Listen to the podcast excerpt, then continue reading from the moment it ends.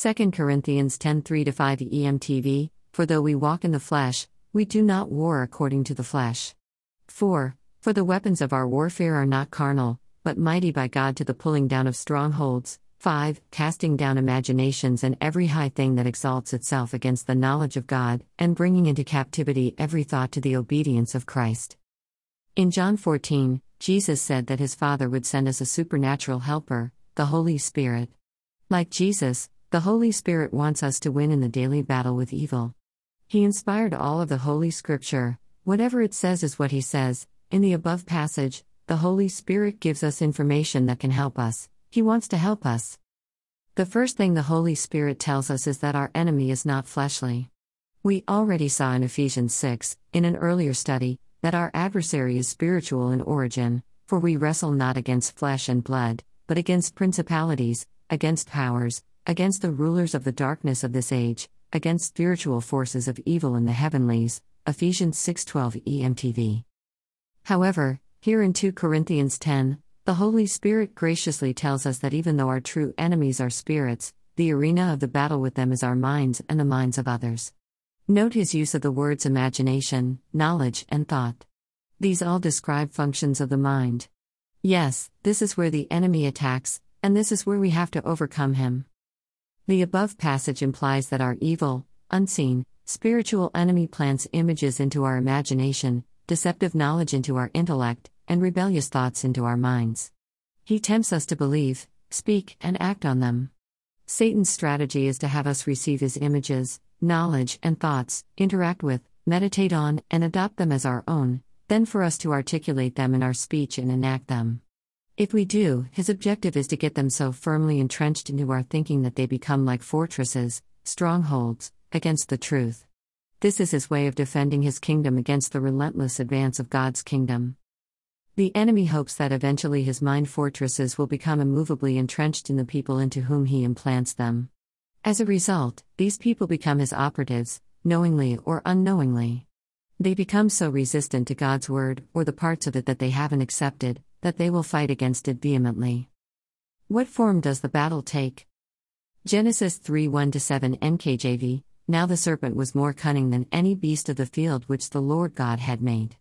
And he said to the woman, Has God indeed said, You shall not eat of every tree of the garden? 2 And the woman said to the serpent, we may eat the fruit of the trees of the garden. 3. But of the fruit of the tree which is in the midst of the garden, God has said, You shall not eat it, nor shall you touch it, lest you die. 4. Then the serpent said to the woman, You will not surely die. 5. For God knows that in the day you eat of it your eyes will be opened, and you will be like God, knowing good and evil. 6. So when the woman saw that the tree was good for food, that it was pleasant to the eyes, and a tree desirable to make one wise, she took of its fruit and ate. She also gave to her husband with her, and he ate. 7. Then the eyes of both of them were opened, and they knew that they were naked, and they sewed fig leaves together and made themselves coverings. Here we see the origin of human temptation, sin, the fall of man, and a disclosure of how the enemy works. His first step is to question God's intention, suggesting that God does not have our best interests at heart when he directs us. Satan's second step was to place images and thoughts into Eve's mind, and to entice her into meditating on and processing intellectually what he suggested. Of course, this is not how we should deal with the enemy's deceptive suggestions, we need to resist them with our authority. God warns us not to enter Satan's realm by processing his ideas intellectually, contrasting and comparing them with what God says. That would indeed be to partake of the tree of the knowledge of good and evil. Remember, this deadly tree is about knowledge, and that is a process of the mind. That is right, this tree is the focus of, and exists in, the arena of our daily battle with Satan. Another truth that the Genesis 3 passage reveals is that once Eve entered the intellectual process of musing, contrasting, and comparing, she was hooked. I want to emphasize that it was the process that trapped her, not the actual content of the enticement. God had warned Adam and Eve that partaking of this tree would kill them, that it would sever them from Him, the source of life.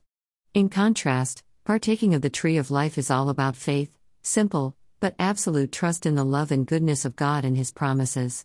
The deadly tree is about processing information in an internal, intellectual debate between God's Word and the devil's ideas.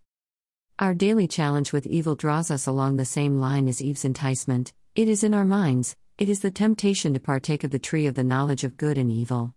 The daily evil is the temptation to meditate on, imagine, and intellectually process the enemy's lies rather than to resist them firmly in Jesus' name and authority.